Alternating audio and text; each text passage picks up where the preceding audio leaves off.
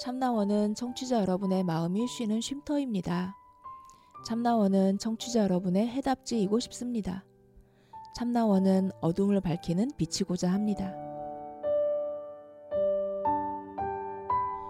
심리상담방송 참나원은 청취자 여러분과 함께 만듭니다. chamna-one@daum.net으로 참여 사연을 보내주세요. 사연을 보내실 때 연락처를 남겨주시면 연락을 드리고 일정을 예약합니다. 누구든 마음을 내시면 함께 하실 수 있습니다. 참나원은 여러분의 관심과 참여를 기다립니다.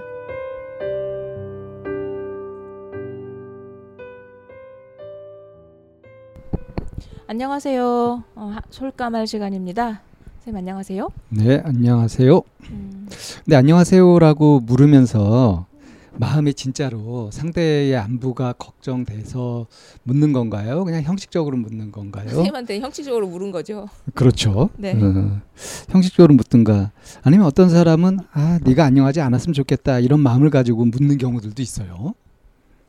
설마 그것까지는 있어요. 그런 사람들이 있어요. 선생님이 그러셨다는 건가요? 틀어진 사람들이 좀 있어요.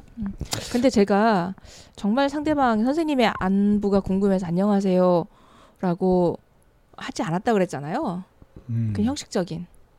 근데 그게 딱 그렇지 않죠. 근데 선생님도 거기에 그 형식적으로 이렇게 얘기를 하게 되잖아요. 형식적으로 묻는 걸 형식적으로 대답을 하게 돼 있죠. 네. 그래서 마치 전 안녕하세요라고 자극을 쐈고 그리고 안녕하세요라고 하는 반응을 해서 겉으로 보기는 이제 주고받고 왔다 갔다 한 거라고 보여지는데 실제 속마음은 마음이 딴 데가 있어요. 예, 오늘 이야기할 주제가 바로 그런 주제죠. 네.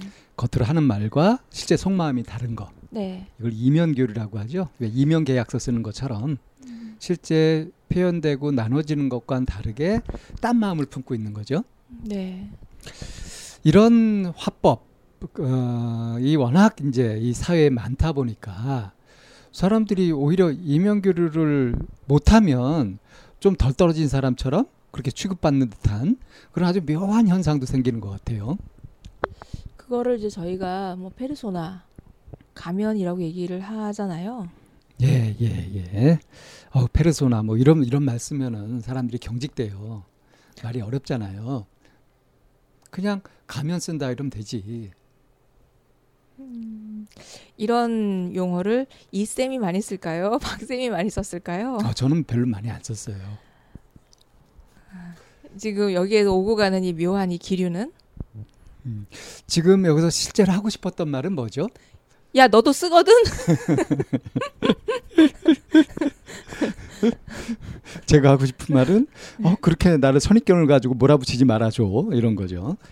그러니까 실제로 의도하고 있는 바와 표현되는 것이 이제 많이 다르고 네. 어떤 면에서는 우리 사회에서 그걸 그렇게 직접 서툴게 표현하면 안 돼. 좀 노숙하게, 숙련되게 좀 뭔가 좀 고급 퀄리티로 세련되게 그렇게 표현을 해야 돼라고 하면서 이면교리를 부추기는 듯한 이런 풍토도 없잖아 있는 것 같아서 제가 이제 우리 아이들 학교 이제 데리고 다닐 때 어떤 아빠가 이제 아이를 꼭 데리고 이제 학교를 데려다주는 아빠가 있었어요. 네. 근데 이 아빠의 풍채나 걸음걸이와 그 패션 감각이 굉장히 독특했었기 때문에 엄마들은 이제 뒤에서 이 아버지의 직업에 대해서 막 추측을 하는 게 되게 난무했어요. 야, 조폭이야. 아니면 동대문에서 옷장사야. 막 이제 이러면서 굉장히 막 그 의견이 분분했는데 나중에 알고 보니 이 아빠의 직업은 치과의사였던 거예요.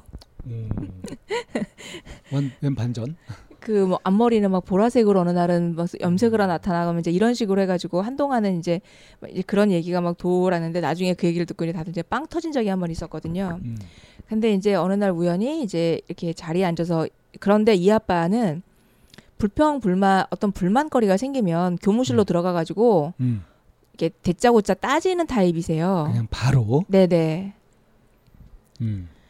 그리고 이 아이들의 행동도 되게 거침없이 이게 좀 그랬기 때문에 실제로는 다른 아이들에게 좀 그러니까 다른 아이들을 힘들게 하는 그런 부분도 있는 거예요. 제멋대로고 자기중심적인 모습인 거죠. 네. 예. 그러니까 이럴 때 참 그 고민스러운 거예요. 그러니까 이 아빠가 이제 어느 날 이제 우연히 이제 친해져가지고 얘기를 하는데 자기는 이런 부모가 되고 싶었다는 거예요. 이렇게 교무실에 직접적으로 가서 불만을 얘기하는. 하, 그런 한이 있었구나. 네, 그러면서 이제 그 얘기를 하면서 자기 부모님 얘기를 하는데 자기가 이 이제 뭐 이 사람이 뭐 치대 갈 정도니까 공부를 잘했겠죠.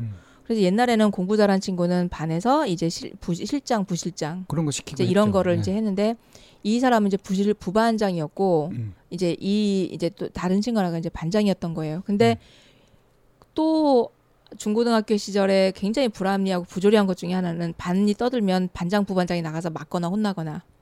글쎄, 그랬단 말이에요. 네. 저도 어릴 때 그런 기억이 나요.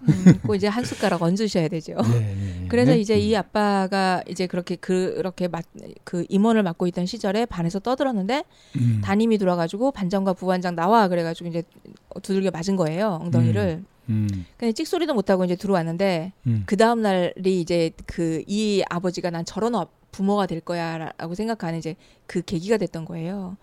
그 다음 날 그 반장 아버지가 와가지고 벌컥 교무실 문을 이렇게 벌컥 열면서 담임 나와 이런 거예요. 그래서 이 새끼가 어디서 이제 이러면서 이제 삿대질 해가지고 그 아버지가 그 담임 선생님이 이제 머리를 조아리는 모습을 본 거예요. 막 이제 자기 그 학부모한테 사과하고 그런. 네네. 그 다음 날 이제 그 다음 날은 이 아빠의 이제 엄마가 학교를 찾아온 거예요.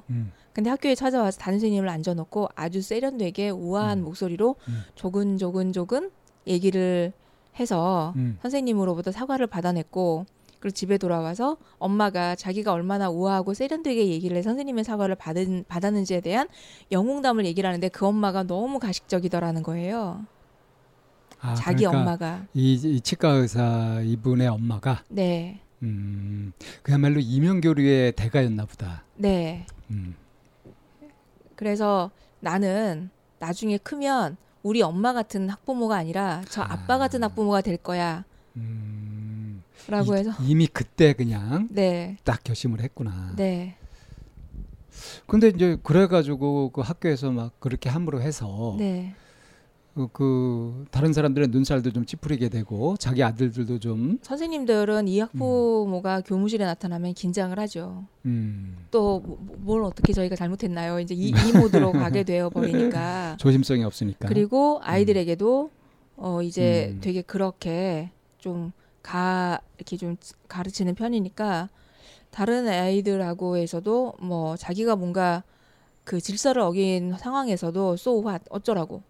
이렇게 해버리는 모습을 보니 이면교류가 우리가 대화하는 패턴에 있어서 지양해야 되는 그런 것이기는 하지만 이런 케이스를 보면 또 직설적으로 얘기한다라고 하는 세련된 표현, 직설적인 표현, 그다음에 이면교류 이것을 참 혼동하기 쉬운 것 같아요. 네. 그러니까 이제 되게 의존적인 성향을 갖거나 그런 분들 같은 도대체 뭘 어쩌라는 거예요? 매뉴얼을 주세요. 이렇게 돼요. 그리고 우리 교육이 어릴 때부터 주입식 교육을 이렇게 되다 보니까 매뉴얼이 없으면 안 되고 안 배운 거는 모르고 그렇게 되잖아요. 스스로 그렇죠. 알아서 찾고 이런 쪽이 아니잖아요. 그렇죠. 심지어는 대학원을 가서도 이제 그런 식으로 공부를 하니까 위대한 학자들이 안 나오죠. 우리 풍토에서. 아무튼 이제 그건 그거고 직설적인 표현이라는 거하고 세련된 표현 지금 이제 예를 들으셨던 그 경우는 둘 다 좀 사실은 어느 정도 문제가 있었던 거 아닐까요? 무슨 문제가 있었던 거죠? 그러니까 그 엄마의 그 세련된 표현으로 그 선생님의 그 사과를 받아내는 것과 그 다른 아이의 아빠가 직설적으로 바로 그냥 들이대가지고 거칠게 그렇게 해서 받아내는 것. 그거는 어떤 일이 벌어졌냐 하면 사실은 폭력이 이루어진 거죠. 폭력적인 그렇죠. 거 아닙니까? 그렇죠. 그러니까 물론 이제 먼저 그런 빌미를 제공한 건 이제 그 선생님이 그 아이들을 이제 어떻게 하다 보면 옛날엔 근데 그런 거 많이 썼었는데 많았죠. 저는 저도 수업 시간에 웃었다고 맞았는데. 그러니까 이제 그런 참 불합리하고 이건 너무 억울하다 싶은 일들이 학급에서 많이 있다 보니까 원래 그런 건가 하면서 이제 그걸 배워가는 면이 없잖아 있었던 것 같기도 하고요. 그런 것들이 저건 아니다 하면서 강한 반감을 품고 난 어른이 되면 저렇게 안 할 거야 이러면서 이제 그 치과 의사분처럼 그렇게 된 분들도 있고요. 네. 저는 근데 오히려 그 치과 의사분의 그쪽이 차라리 더 낫다 싶어요. 오히려 직설적으로 표현하는. 그것이 충격이 오히려 덜하다. 교묘하게 사람 말려 죽이는 것처럼 그렇게 해가는 거, 그 정말 피가 마르거든요. 이면교류라고 하는 것은 얼핏 보기에 세련된 표현인 듯 하면서 사실은 상대를 공격하거나 뭐 강요하거나 협박하거나 하는 그런 것일 경우도 있고, 그 반대로 직설적인 표현을 하는 것 같으면서 사실은 그것은 위장 공격이고 그 속에는 이제 다른 것들이 있는 이런 이면교류도 사실 있을 수 있는 거죠. 이면교류라고 해서 겉보기에 다 세련되고 괜찮아 보이는 것은 아닌 거죠. 그렇죠. 그러니까 어찌됐든 이면교류라고 하는 거는 실제 속마음하고 하고자 하는 거하고 언행이 일치가 안 되는 것을 말하는 거죠. 일종의 그 이면교류는 답정너 같은 패턴이라고 생각하시면 될 것 같아요. 그러니까 속에 분명히 숨겨져 있는 의도와 그 동기나 어떤 자기만의 목적이 있는 거, 이런 얘기를 받아내야지라고 하는 그런 게 있고, 그런 마음을 시종일관 놓치지 않은 상태에서 대화를 끌어가니까 말리게 되는 거죠. 그러니까 자기가 답을 가지고 있고, 네, 상대한테 자기가 의도인 거예요, 그게. 원하는 답을 끌어내고자 하는 이런 방식이 이게 독선적인 거 아닙니까? 일방적인 거고요. 네네. 네. 그러니까 이제 이면교류의 폐해가 그런 것이 있는데, 그걸 당하는 입장에서는 어떻게 되겠어요? 솔직하고 정직하게 얘기를 했다가는 그건 아닌 것 같은데요라고 얘기를 했다가는 이게 끝나질 않고 계속 또 어떤 압박이나 핍박 같은 걸 받을 수도 있고 하는 그런 위협에 놓이기 때문에 마치 고문을 당해가지고 허위사실을 부는 것처럼 거짓을 얘기해야 되는 이런 억지로 이면교류가 강요되는 상황에 또 놓이게 되죠. 그렇죠. 그러니까 저는 실제로 잘못을 느끼지 못하면서 잘못했어요라고 하는 것도 이면교류라고 생각하거든요. 네. 그러니까 그거는 강요된 이면교류인 거죠, 사실은. 네. 그리고 그렇게 하다 보면 이제 비겁한 사람들을 많이 양살하게 되고, 그래서 사회 정의가 빗발해지게 되는. 아니, 이런 것들이 다 이런 이면교류하고 연관이 돼 있는 겁니다. 이제 제가 그런 적이 한 번 있었어요. 둘째 아이가 학교를 이제 다닐 때, 얘가 이제 그 반에서 이제 반장이었거든요. 초등학교 6학년 때. 근데 아이들이 이제 선생님 욕하잖아요. 뒷담화들 많이 하죠. 뒷담하죠. 근데 이제 그 어떤 아이가 우리 아이 이제 문자로 뭐라고 보냈냐면, 아, 선생님 너무 짜증난다, 너무 지루하다, 뭐 이렇게 이제 문자를 보낸 거예요. 근데 얘 이제 우리 아이도 거기에 그럼 좀 그렇긴 하지 이제 이렇게 응수를 한 거예요. 근데 문자를 보낸 그 아이가 담임선생님한테 들킨 거예요. 핸드폰 한 거를.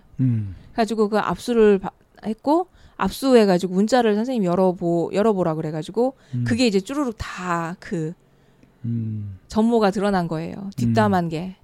그래가지고 애들 핸드폰을 모두 다 걷어가지고, 그걸 다 캡처를 해가지고, 이제 그 선생님이 이제 뿔따구가 나서 단체 사과를 해라, 이제 이런 식으로 이제 한 거예요. 진짜 짜증난다. 근데 거기에 이제 우리 딸아이는 반장이라는 이유로 그 죄가 더 커진 거예요. 네가 반장이 그래서 돼? 뭐 이런 식으로. 근데 그래가지고는 선생님이 분이 안 풀렸는지, 이제 옛날에는 전체 교무실이 있지만 요즘엔 이제 학년별로 교무실이 있거든요. 그래서 그 학년별 교무실에 선생님들이 모였는데 거기에 가서 선생님들한테 사과를 하고 오라고 한 거예요. 얼마나 치욕스러웠겠어요. 근데 선생님 시키니 안 한다고 할 수도 없고, 반장이라는 이유로 이제 얘는 가가지고 이제 잘못했다고 이제 그 머리를 조아리고 거기서 이제 이제 한 거예요. 그러니까 선생님들이 어떻게 했을 것 같아요?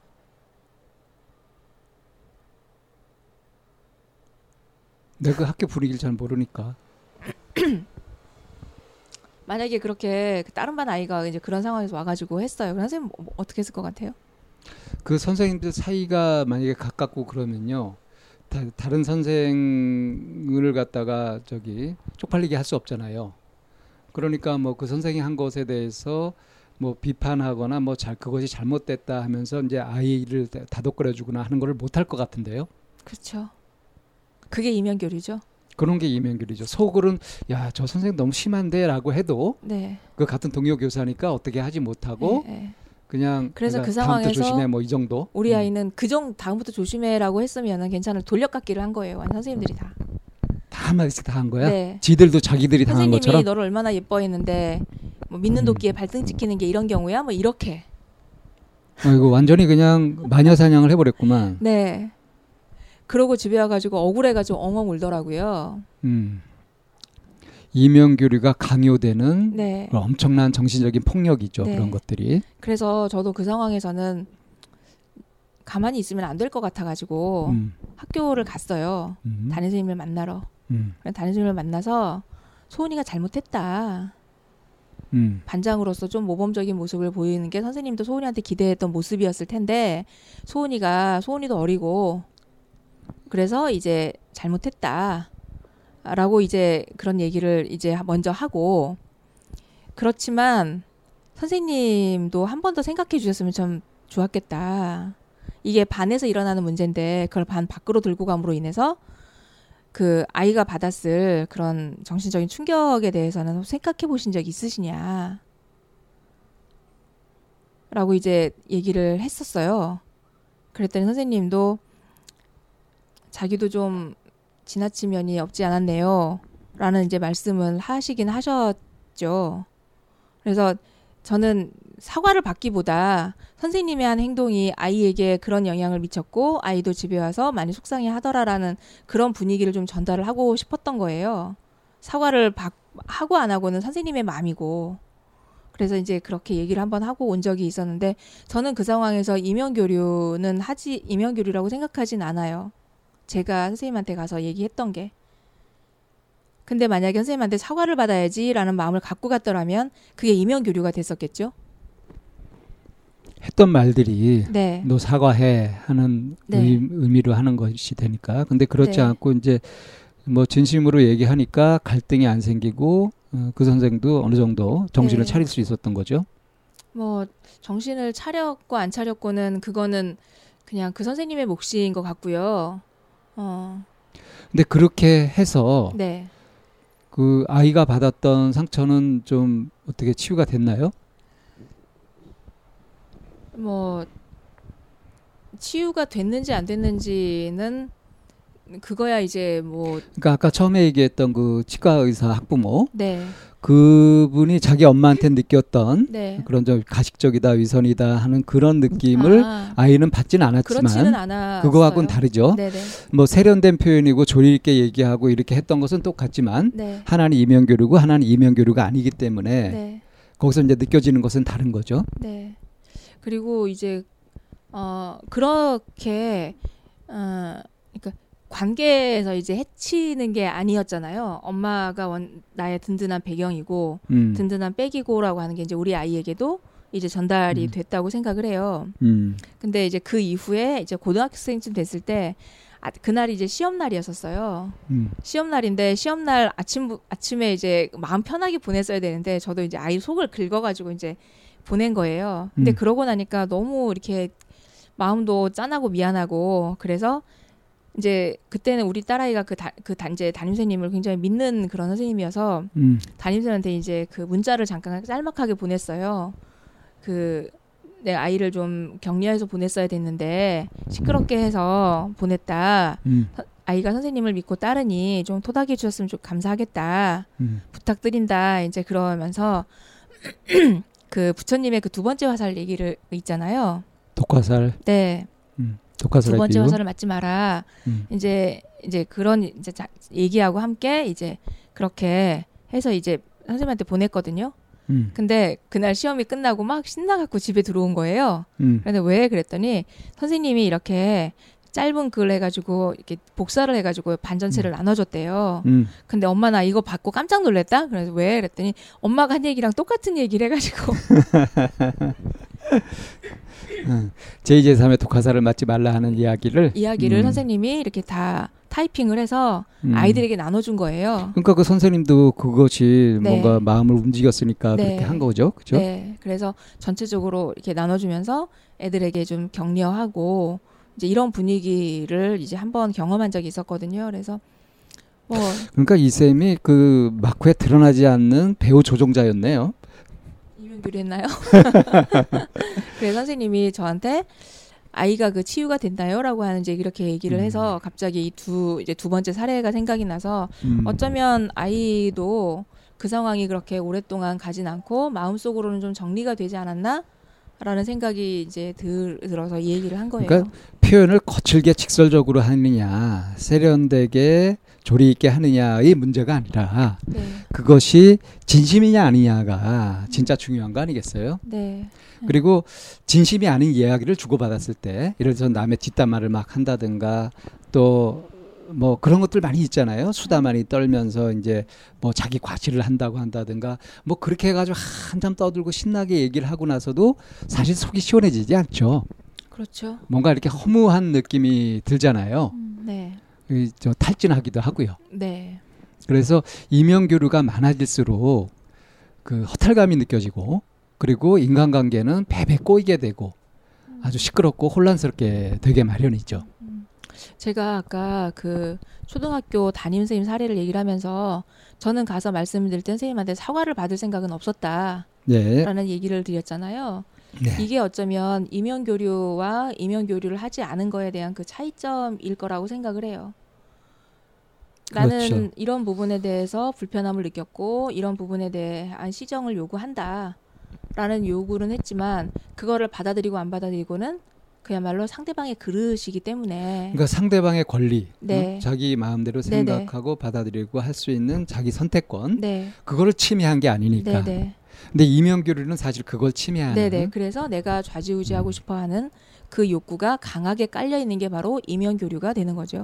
이쯤에서 좀 생각나는 게 보통 이제 부모님들이 아이들이 자기 말을 잘 듣고 좀 잘 따라주고 하는 걸 바라잖아요. 네. 근데 그게 이제 어릴 때는 어느 정도 많이 먹힌단 말이에요. 그래도 근데 이제 사춘기가 되고 요즘은 초등학교 고학년 정도만 돼도 말 안 듣죠.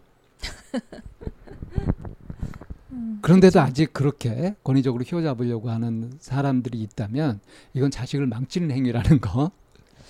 그러니까 이면교류가 막 오가는 그런 분위기에서 성장하는 사람은 솔직해지고 자기가 어떻고 하는 것을 있는 그대로 알아가고 하는 자기 삶을 찾아가는 거. 그것을 못하게 된다는 거죠. 이 심각한 왜곡이 오게 되니까 그러니까 조심해야 되는 거죠. 한편으로는 제가 아이들을 키우면서 저도 많이 성장한다는 느낌을 참 많이 받거든요. 그러니까 둘째 같은 경우에 내가 이렇게 부모가 이렇게 혼을 내면 원하는 게 있잖아. 원하는 모두가 머리를 조아리고 뭔가 이렇게 그 잘못했다라는 표정을 온몸과 마음으로 이렇게 그 드러내는 이거를 이제 부모가 흥분했을 때 그래요. 사실은. 네, 이제 요구를 하는데 혼내는데 전혀 표정에 미동이 없는 거예요. 그래서 너는 네가 잘못됐다고 생각하지 않냐 그래. 이제 그랬더니 가만히 있더니 솔직하게 말해도 되냐고. 그래서 얘기해보라고 그랬죠. 그랬더니 나는 내가 지금 왜 혼나야 되는지 잘 모르겠다라는 거예요. 그렇지. 순간 어떻게 했어요? 근데 그 얘기를 딱 듣는 순간 너무 쪽팔렸어요. 다행이다. 쪽팔린 게 다행이다. 네. 그러니까 결국에는 그렇게 하는 게 왜 화를 내다 보면 브레이크가 고장난 그 기관차인 것 같이 그렇죠. 폭주하는 느낌이 들 때가 있단 말이에요. 그래서 큰 사고가 멈춰지지 납니다. 않는. 예. 그래서 상대가 내가 원하는 포즈가 나올 때까지 계속 몰아붙이게 되는 경우가 있단 말이에요. 답답하죠. 네, 근데 그 상황에서 우리 아이는 저한테 말리지 않고 나는 지금 이 상황에서 내가 왜 혼나야 되는지 잘 이해가 안 된다. 모르겠다. 자기 속을 솔직하게 네. 얘기하고 그 전에 먼저 또 물어봤어요. 솔직하게 얘기해도 돼? 이렇게. 네. 그러니까 그 전에는 이 쌤도 그런 실수를 많이 하셨다는 거죠. 그쵸? 그래서 아이가 보고 엄마가 기분이 나쁠 때는 엄마 기분을 맞춰야 되고 하는 것이 있었는데 그때는 그러기 싫었던 거지. 네. 그걸 일찌감치 깨달아서 그게 쪽팔린 줄 알고 고칠 줄 알았다는 것이 참 다행스러운 일이고 그게 이쌤의 훌륭한 점이에요. 네, 감사합니다. 근데 그 훌륭한 점을 왜 나랑 그 뭔가 주고받을 때는 안 쓰죠? 이거 공개적으로 뭐 하시는 겁니까? 인명교류예요. 네, 오늘은 그 대화에서 많이 이렇게 보여지는, 일상에서 많이 보여지는 인명교류의 형태들에 대해서 얘기를 했는데, 결국엔 그 내 마음의 영역은 내 것이고요, 상대방의 영역은 상대방의 것으로 맡겨둬야 하는 거지, 내 마음이 그 하고자 하는 대로 돼야 된다라고 하는 거는 그거야말로 폭주고 폭력이고 독선입니다. 예, 그렇죠. 그 이런 주제를 가지고서 앞으로도 몇 번 뭐 사회 현상이나 이런 걸 가지고 한번 얘기를 해보면 네. 좋을 것 같아요. 네. 오늘 그, 얘기는 좀 시원한 감도 없지 않아 있죠? 네, 보여지는 사회적인 부분에서 아니면은 일상 생활에서의 그 이면 교류의 형태들에 대해서 좀 더 여러 가지 사례를 가지고 얘기를 한번 해보는 것도. 그러니까 좋은 의견이 있으신 분들은 주시면요, 저희가 같이 소개도 하면서 하면 이 솔까말 시간도 훨씬 풍요롭고 재밌어질 것 같거든요. 네, 오늘 이면 교류에 대해서 함께 얘기해봤습니다. 솔까말 시간 여기에서 마치겠습니다.